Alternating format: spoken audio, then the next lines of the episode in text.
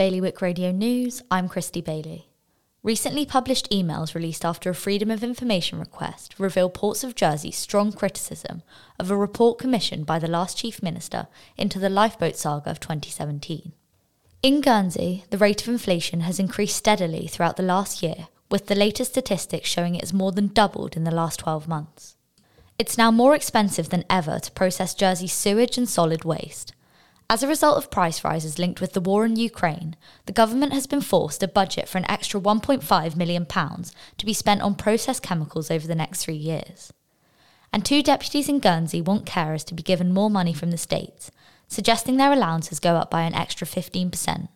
For more on all these stories, visit bailiwickexpress.com. The weather this morning will be mostly sunny, with highs of 20 degrees.